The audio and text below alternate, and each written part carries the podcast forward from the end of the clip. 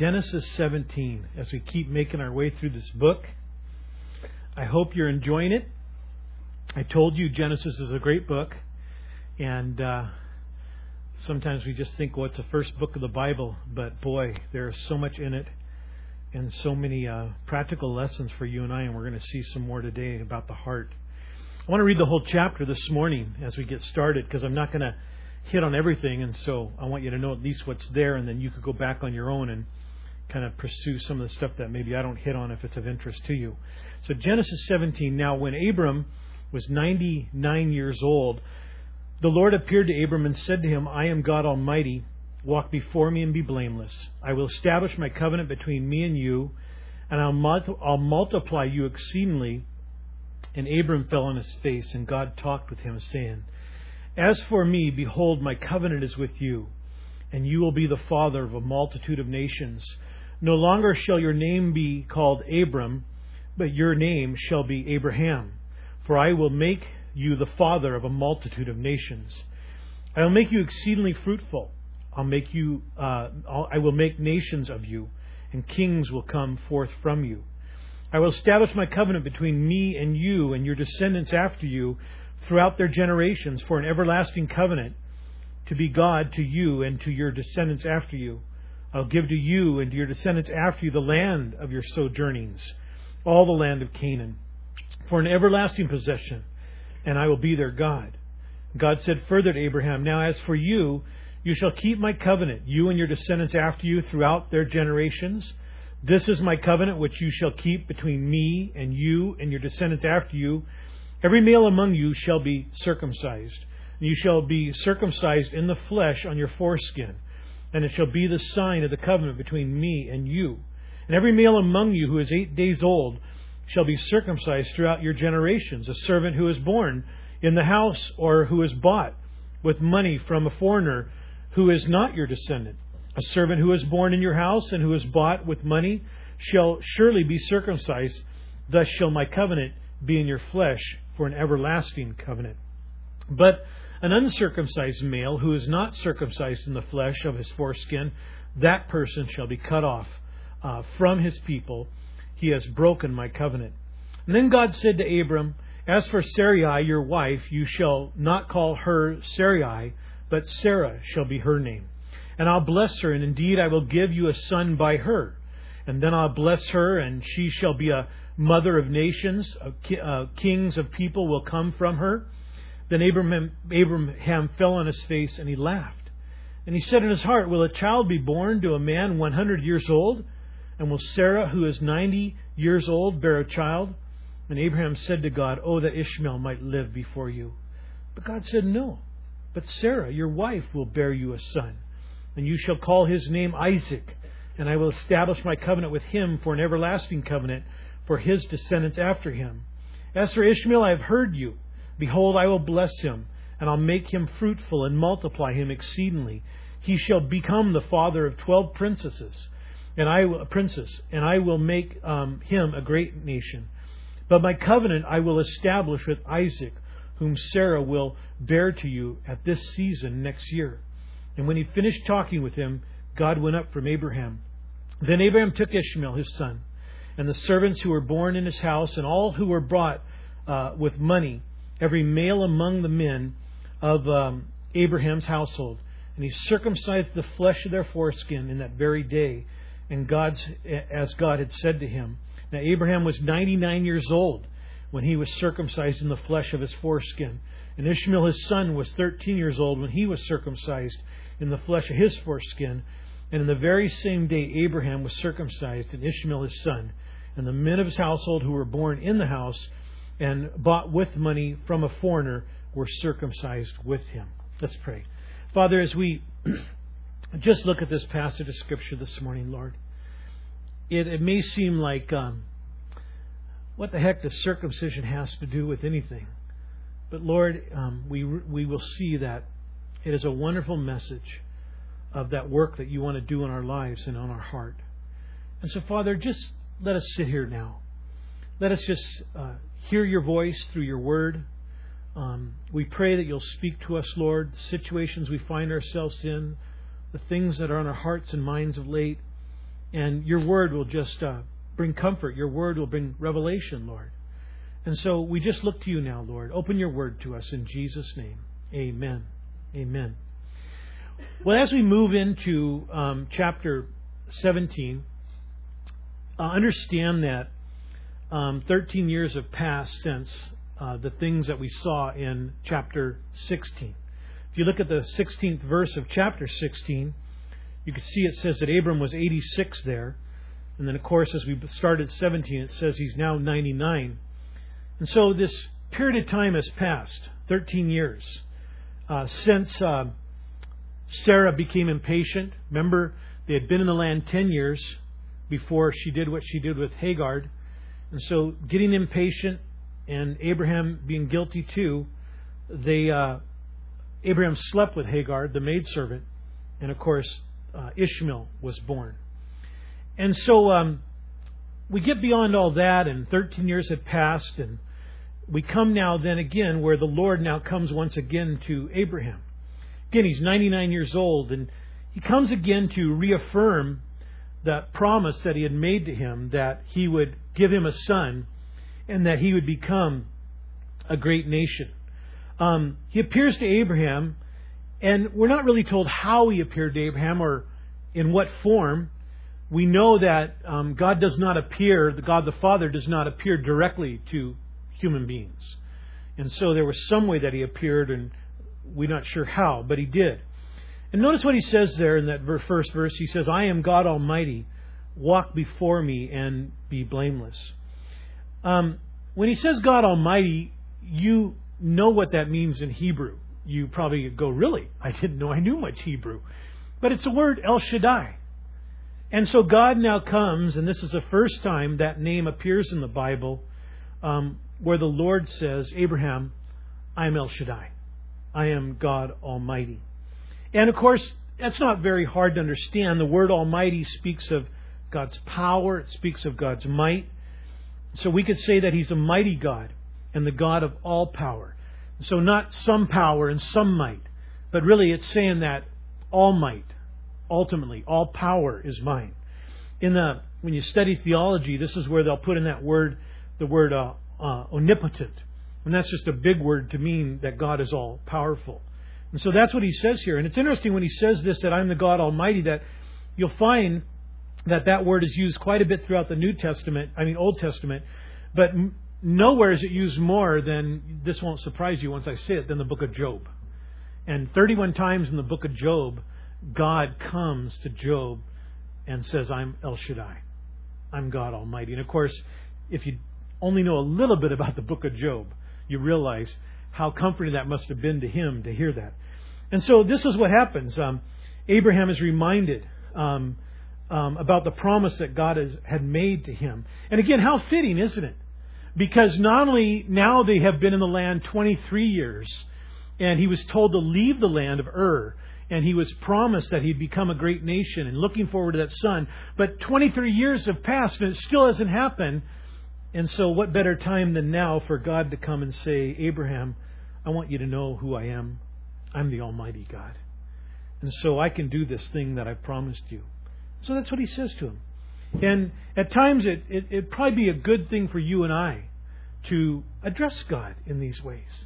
You know, I'm not going to do it right now, and maybe someday I'll do it again. I've done it before, a study of the names of God, especially as they're found in the Old Testament. But it is a great study, and you should, on your own, you should have a book in your library. Um, they're out there, and if you do some searching, you could find them. That lets you know that, because how good it is so often when we're in need, we might call upon God and say, God, help me, or God, do this. But sometimes how much better it'd be to, to say, you know, El Shaddai, God Almighty, and, and remind ourselves of who He is and, and what He can do, and so He can meet that circumstance that we're facing. But He comes to Abraham, He says, I'm God Almighty, and He says, walk before me and be blameless. Your Bible might even use the word be perfect, the King James does. The New Living says, I am God Almighty, serve me faithfully and live a blameless life. And so the covenant, understand, wasn't contingent on Abraham living a perfect or blameless life. It wasn't like God says, Abraham, if you do this, then I'll do that. But the Lord was looking for Abraham to serve Him. And and to be upright, that's what the word there means when it says blameless or perfect. It can be translated, Abraham, be upright, be mature, be spiritually mature, be one who then reflects the Lord himself. And so the Lord is looking for that same thing in you and I, you guys. He's looking for a people whose whose heart, whose life really do belong to him. It's not some game that we're playing or just something we want others to think about us. But he has our heart.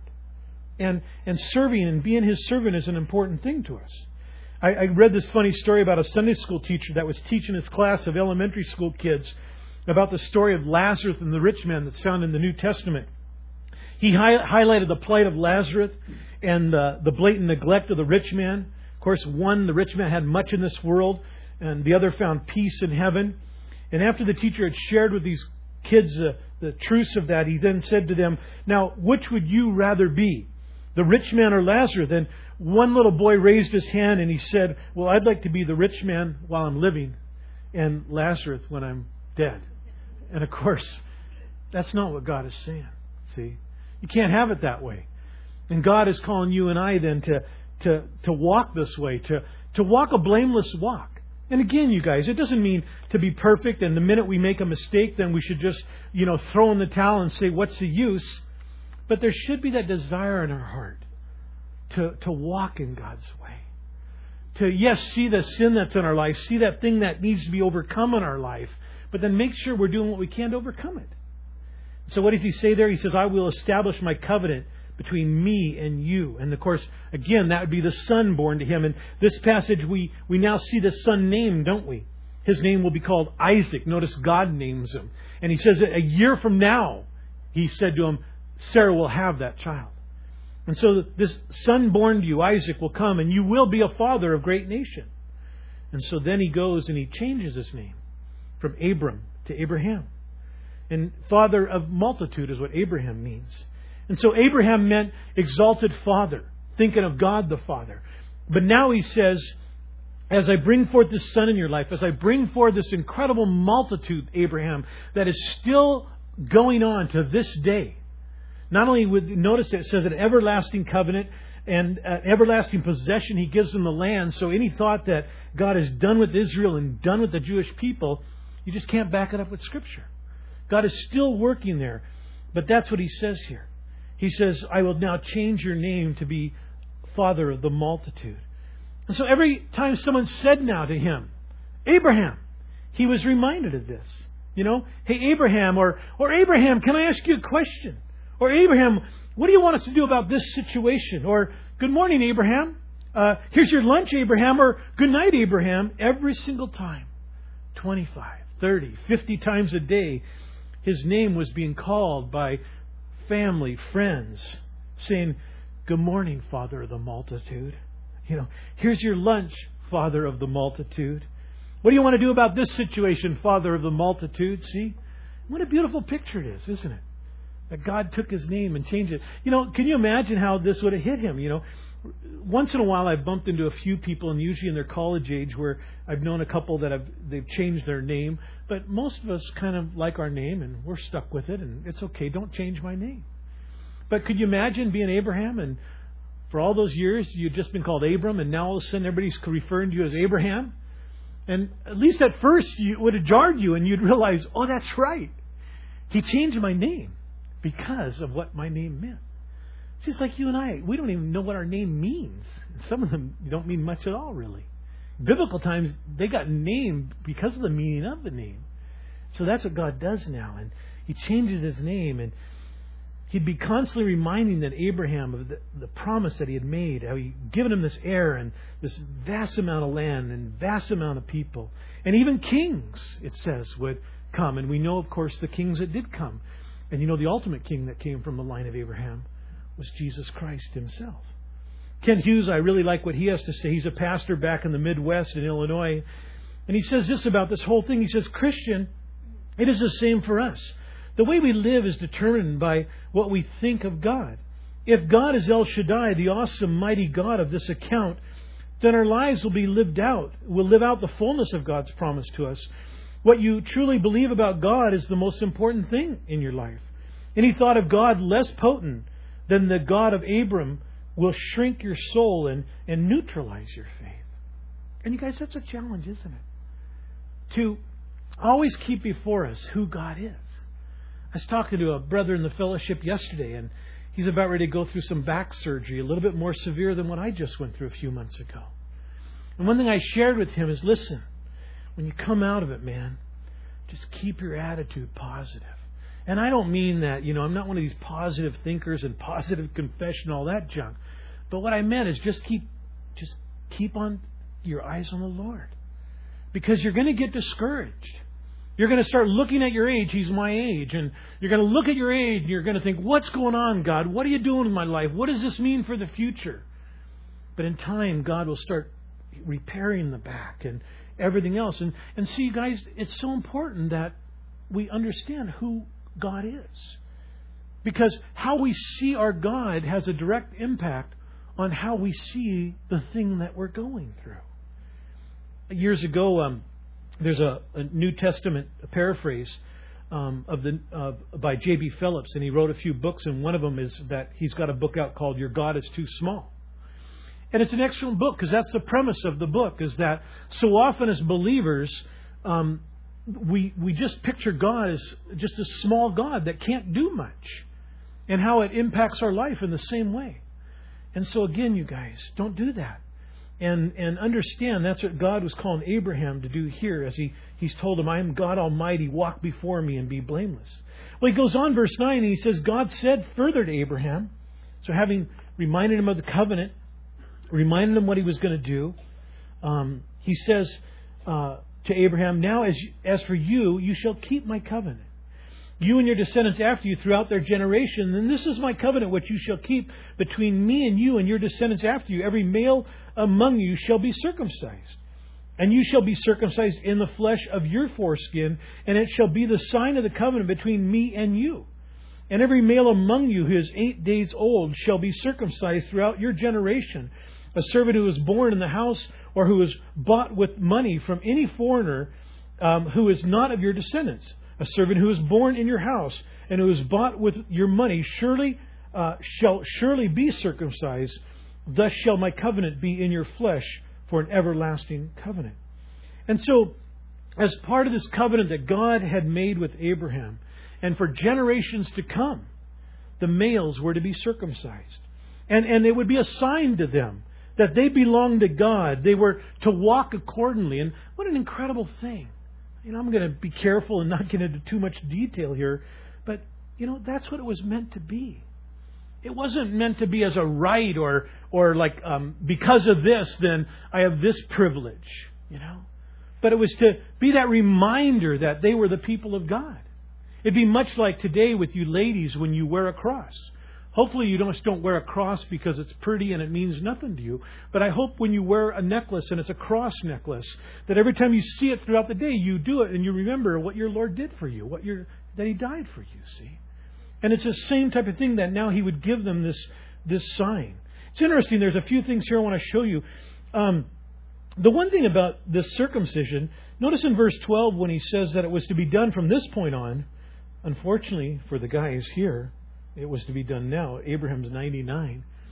But he said, and you know what I'm talking about. A little discomfort here.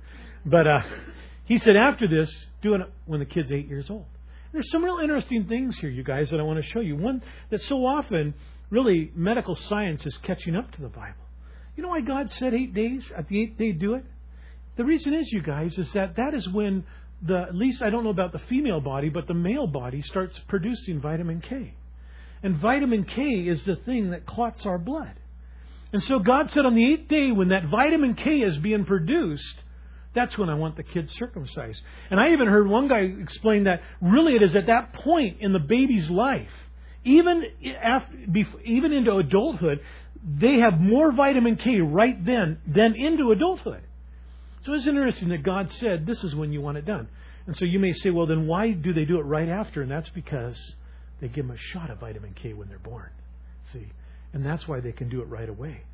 But God knew what He was doing. God said, you know, eight days, that's when I programmed the body to start producing this vitamin. And that's when I want you to circumcise.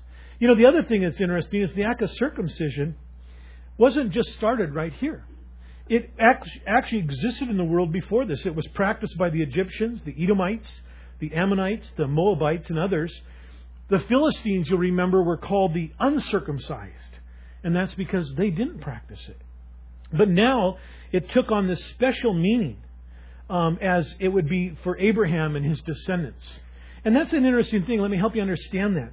It's, it's kind of like the rainbow. You know, they say, and this is a debate, when did it actually start raining on the earth? Do you, now, some of you are just going to hear this for the first time and go, what are you talking about? But they say that until the flood, there was actually this type of canopy that surrounded the earth, and so it didn't rain like we know it rained today. But prior to there, prior to Noah being given the rainbow as a sign of the covenant that God said, Noah, I'll never flood the earth again, there were rainbows. And even if it didn't rain, if there was a waterfall and there was mist from that waterfall and the sun hit that waterfall, there would be a rainbow. And so just as that was the case, once God then made that, He took the rainbow as a sign for Noah and made it special. We see the same thing when you get into the book of Exodus and the children of Israel are being led out of the wilderness. It's at that point, what does God do that hadn't been, hasn't been done at that point? He makes the Sabbath day special, doesn't He? And it's a, it's a sign of His covenant. And so again, the rainbow existed before Noah, but God made it special. The Sabbath, there were the seventh day existed before that, but He makes it special.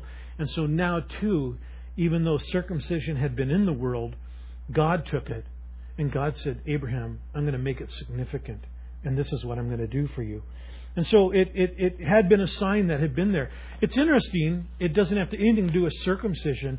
But I thought, especially in the light that we're going to take communion after the service this morning, or after the teaching, is that the crucifixion existed before Jesus died upon the cross as well. You know that. That was how the Romans put people to death. But when Jesus died upon the cross, all of a sudden God put a special meaning on the cross from that point on, especially for you and I as believers. First of all, it speaks to the way of salvation. But when we think of the cross now, we think of the way of salvation. We think of salvation provided. We think of the forgiveness of sin. We think of the suffering of Christ. We think of our own suffering, that we are counted worthy to suffer as He has suffered. And so again, there was crucifixion before, but at that point God said, now the cross will become significant. And again, circumcision still has meaning for us today, you guys. Ladies, even for you. It really does, and I want to show you. Paul defined circumcision, the true meaning of circumcision, as that which is of the heart and by the Spirit. And so all of a sudden now we see that it goes beyond the physical, and it takes on spiritual application for both female and male. And so today, all New Testament believers are to have every everything that surrounds one's heart is to be cut away, that their heart can be completely God's heart. And that's what the Lord wants of you and I. It speaks really of the holiness that the Lord wants to be in yours and my life. And so as the skin was to, to be cut away, notice, and what was done, it was cut away and the skin was removed from these children at eight days, or even, unfortunately, all these adults here. There is to be that separation in our lives, you guys, from the flesh, from the world, too. And really, we need that, don't we?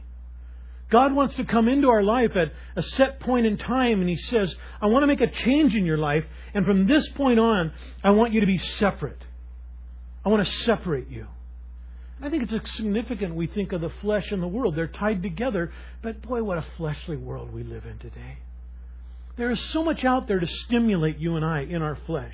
And it's not just guys, but guys, Lord knows there's way too much for you and I. And God wants us to be separate of that.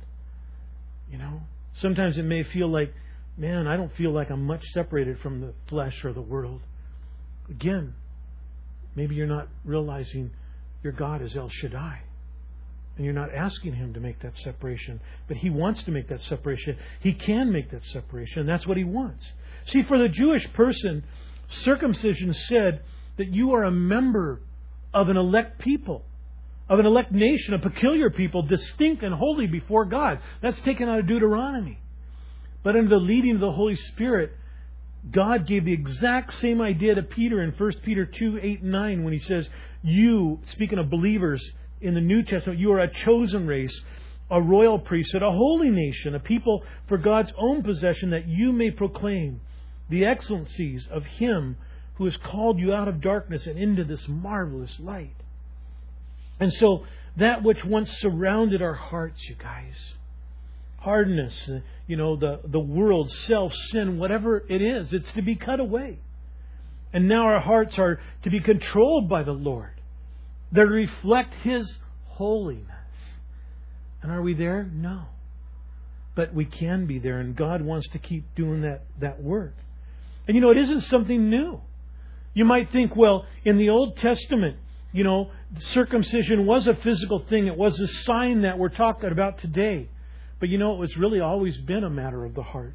In Deuteronomy thirty, verse six, it says, moreover, the Lord your God will circumcise, listen to this, your heart and the heart of your descendants to love the Lord your God with all your heart, with all your soul, in order that you may live. And that's what God wants to do to you and I. He wants to circumcise our heart so that we will love Him with all our heart, with all our soul. See? What a beautiful thing that is. That's a description of being born again. That's a description of being saved, see? Because it isn't as if we see our need and then we come to the Lord and ask Him to save us and then we pick up again and we try to bring this about. No, it says that let God circumcise your heart. And as God takes over your heart and controls your heart, as God peels the things away of this world, of the flesh, away from your heart, guess what? A desire will start growing in you to love the Lord your God with all your heart, with all your soul. In other words, with all you are is what it means there. And so this, this openness of heart, this tenderness of heart, this work of the Spirit, not man's hand, you guys, it's vital for you and I today. It really is. It has to be there. If it isn't there, if our heart is, is hard, we need to look at that. Something's wrong. You know, sadly, we may either, some never know, and maybe there's some of you here today that you've never, in a sense, been that circumcised in your heart. That's never taken place. And or maybe, I think it's possible in a way, I don't, you know, how to explain it theologically to you, um, but I think we can once have a tender heart, and then all of a sudden our heart isn't tender anymore. You say, well, how can you say that, Scott? Well, I know that because I watch my own heart do the same thing. And I think it's important we understand that. You know, many Jews of Paul's days were like this. That was Paul was facing. In Romans two, at verse twenty-eight, he says, for he is not a Jew who is one outwardly, neither is circumcision that which is outward in the flesh. And so, in other words, what Paul was facing, they were saying to him, who do you think you are, Paul? We're Jews. We're not only Jews, we, we, we honor the Sabbath, we tithe, we fast. Well, we've been circumcised, Paul. How dare you tell us that we're not of God? But Paul says no. But he, verse twenty-nine, is a Jew who is one outwardly, and circumcision is that which is of the heart by the Spirit, not by the letter. And his praise is not from men, but from God. And so Paul made it clear that, you know, here's these Jews that were hard. You could say, in a sense, they were saying, we're circumcised, and Paul's saying, oh, no, you're not. Yes, we are. No, you're not. You may be circumcised physically, but you're not circumcised physically. And so it was a battle. And again, it, we have to think about that. And so what is the Lord's exhortation? The Lord's exhortation, it's all over the place. First of all, Deuteronomy ten, sixteen, circumcise then your heart and stiffen your neck no more. I love the Old Testament sometimes, you know. You know, circumcise your heart, stiffen not thy neck. You know. Why? Because we relate to that, don't we? Stiff neck means stubborn, you know? We're all that way. Seriously. If you're not that way, if you don't think you're that way, let's have lunch this week. I'll help you see it, okay? But we are. But God says, don't be that way. And Jeremiah four four, again, you see that even in the Old Testament, we see this is what God was after. He says, circumcise yourself to the Lord. And remove what? The foreskin of your heart, men of Judah and inhabitants of Jerusalem, lest my wrath go forth like a fire and burn with none to quench it, because of the evil of your deeds. And so God's call has always been, right into the New Testament, let me have your heart. See, that's what it's saying. Okay? That's really, you see the picture? The circumcision is just kind of the, it's an analogy God is using here to say, I want your heart. And I want to cut away that which once surrounded or even now surrounds it. And I want to, you know, put my mark on your heart. You know, I was thinking as, as I was getting ready for today and just thinking that about God, because this is what we're talking about here. God wants to put a mark on us, you know. He wants our heart. He, he wants the mark to be, people could see our heart as His. And I was thinking when I was a kid, there are all kinds of marks I had on my body. You know, when I was a kid, pop cans weren't aluminum, they were tin. And some of you will remember that. And they were great because you could step on them and they would really form around your shoe heel. And and seriously, the, today they don't do that, or they will, but they come off. And so you could do that and just, you know, you go clink, clonk, clink, clonk, you know, and, you know, kids just like to do that junk. It's like, you know, baseball cards and spokes of a bicycle, okay? But I remember one time I did that, and, and of course a tin can will start to cut, and it splintered on the edge and got real sharp, and I didn't know it, and I was running, and my one leg came across and cut this thigh, my shin, my my uh, what is this calf right here, and uh, to this day I could show you. I'll give you all the de- you know. There's this little smiley thing that the, it's all white, you know, because it should have had stitches, but I didn't want to tell my mom. You know, I just felt, oh, look what I did. And it was pretty bad, actually. I don't know how I bandaged it up, and, you know, so she didn't know or anything, and, you know, it healed. But if you look at it today, you'll go, oh, yeah, that should have had some stitches in it.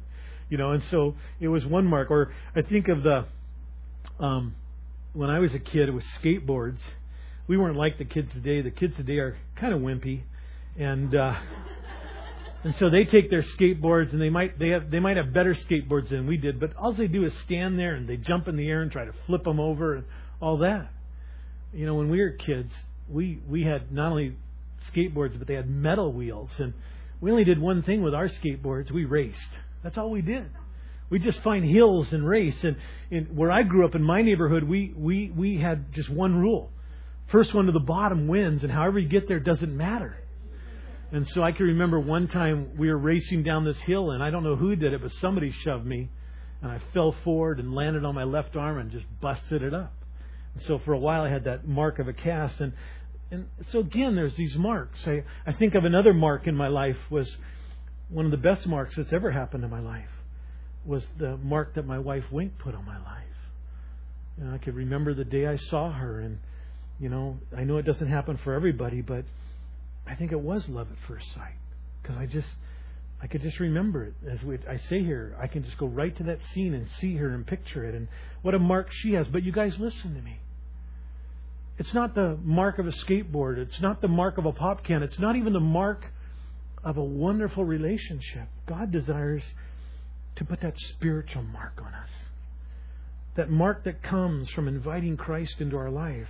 What the Bible calls to be born again. Jesus said in John three three, truly, truly, I say to you, unless one is born again, he cannot see the kingdom of God. And so that's what God wants to do. That's what this spiritual circumcision is. It's that work that God wants to do. Titus says, he called, Titus, Paul called it to Titus, the regeneration. He said, He saved us not on the basis of deeds which we have done in righteousness, but acts, uh, but according to His mercy, by the washing of regeneration and the renewing by the Holy Spirit. And that's what God wants to do in our life. And as the Lord was telling Abraham, when He said, every male among you is to be circumcised, God wants His mark on you and I. And be careful this morning. Be careful that, first of all, that there is that mark there. If if you are here this morning and you've been here multiple times and yet you still have not given your life to Christ, with no disrespect and with as much love as I can tell you, what are you doing? What game are you playing? What Russian roulette thing are you doing that you just, you can hear the gospel, you can hear the things of Christ, and yet you still haven't made that decision? What's it going to take when, until you finally say, okay, Lord, cut away. Cut away and cause me to be born again. But if we've done that, please be careful that your heart is, it, it really, if I could be so crude as to say, that it, that it, may we never leave that place of that, like it, like it's just been circumcised for the first time. See? Because that's what God wants. God wants a heart that is His, and, and that He could surround, that He can hold, that He can control, that He can shelter, that, that He can protect. And so again, you know where you're at with the Lord, just as I know where I'm at with the Lord. And if you're not where you should be, if your heart is not where you should be, we're going to take up communion in just a minute. There'll be some more worship. And as we do that, then you've got some business to take care of. You really do. Don't play a game here. God has laid forth His Word. Yes, He's used me and this and that, but this is where we're at. And He's saying to you, do you see your heart? Do you see where it's not and where I want it to be? Take care of it. And if you're here and your heart is where it needs to be, then just praise God. You know why? Because it's not you that's kept your heart there. It's God. See? And just say, God, I'm so unworthy. I'm so thankful for where I'm at right now. So if the worship team would come back up, we want to take up communion this morning. And let's just, as we do, you, the juice and the bread would pass out. You hang on to it. But would you think of your heart this morning? Think of that spiritual circumcision that God wants to do upon us. That place, you know, the Bible, when it speaks of the heart, you guys, doesn't mean the physical organ, of course. You look it up in the Greek. It really is a word that's described to mean that all we are, that's where it flows from. Who we are emotionally, physically, spiritually, everything. That's where it flows from, the heart. And God is saying this morning, I want it. That's mine. Not a bad thing, huh? Now you could say, how dare you? Who do you think you are that you can have my heart? Or you can say, oh, the Creator wants my heart? No problem. Take it. Amen. So if the ushers will come forward, and uh, let's just worship the Lord. Hold on to the bread and the juice, and I'll lead you in it. And uh, let's just worship the Lord and think about our heart.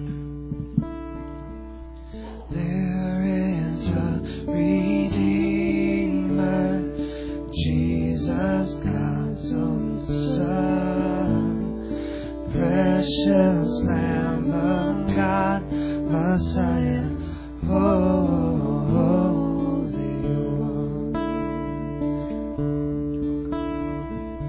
Thank you, oh my Father, for giving us your Son and leaving your Spirit till the work on earth is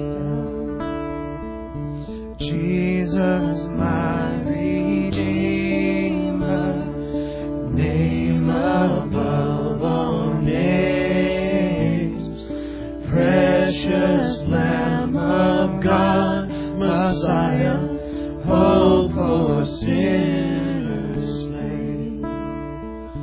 When I stand in glory, I will see His face.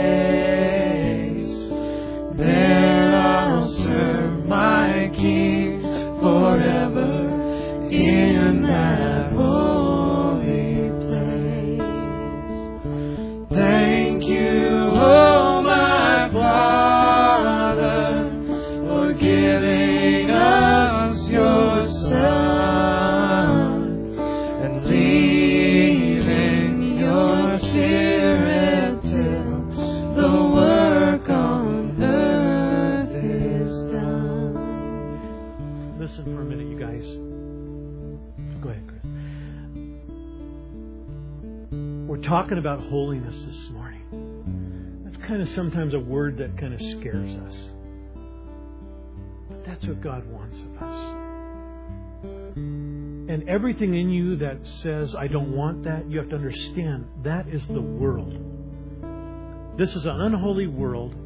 This is a world that doesn't care about the Lord. And it is constantly fighting against us to say, it's not that big a deal how holy you are. And God is saying, why would you settle for less than what I want you to have? And, and we're not talking about floating around, acting like super saints. No. We're talking about people that are just filled with His presence. We are content. We accept what comes in our life. We love Him. We love others. That's what God wants to do. You guys, please, make sure. Make sure that you're not settling for anything less. That your desire is, oh God, I want to be as holy as you want me to be. Amen? Well, as we take this bread, what an incredible privilege. I'm so thankful the Lord said, you know, guys, I'm leaving. I'm paraphrased. Forgive me if it's too literal. But as I leave, I want you as my church, and now it's been happening for centuries. I want you to have a ceremony. And I want you to remember what I did. If you have that piece of bread in your hand, you know it's called matzah. It's called unleavened bread. They don't put any yeast in this bread. Of course, yeast in the Bible was a picture of sin. And so we take of this bread, it's symbolic of the body of Christ. And it has no yeast in it, just as His life had no sin in it. So He who had no sin laid down His life for you and I who had a ton of it. Incredible, isn't it? And so as you take this bread, He just asks you to do one thing. He asks you and me to do one thing, and we need to do this individually. As you take it, would you remember your Lord? Remember His life.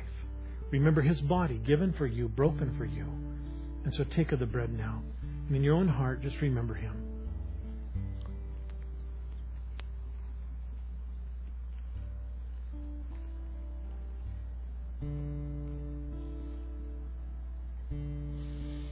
And then the cup.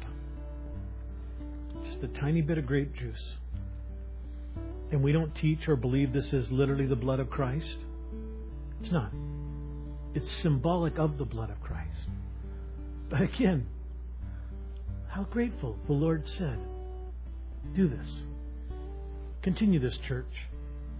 I want you to have a time where you, you take of juice together. Appropriate, we do it together. And now we go beyond the body and we go to the blood. Of course, the Old Testament constantly said, blood is required. Blood is required. Pointing to the cross. And then Jesus finally would die on that cross. He would shed His blood again. For whose sin? Not His. For our sin. Greater love has no man than this, that He would lay down His life for another. I don't know if we would do that. Jesus did it willingly. He laid down His life. Crucified, one of the worst deaths a man can go through. And He shed His blood, that that blood would forgive our sins. And so as we take of this juice this morning, again, the Lord asks you, remember Him. And as that juice goes down your throat and it covers you inside, would you remind your heart this morning that the blood of Christ has covered your sins and it continues to wash you? And just say, thank you, Lord. Let's take of the juice.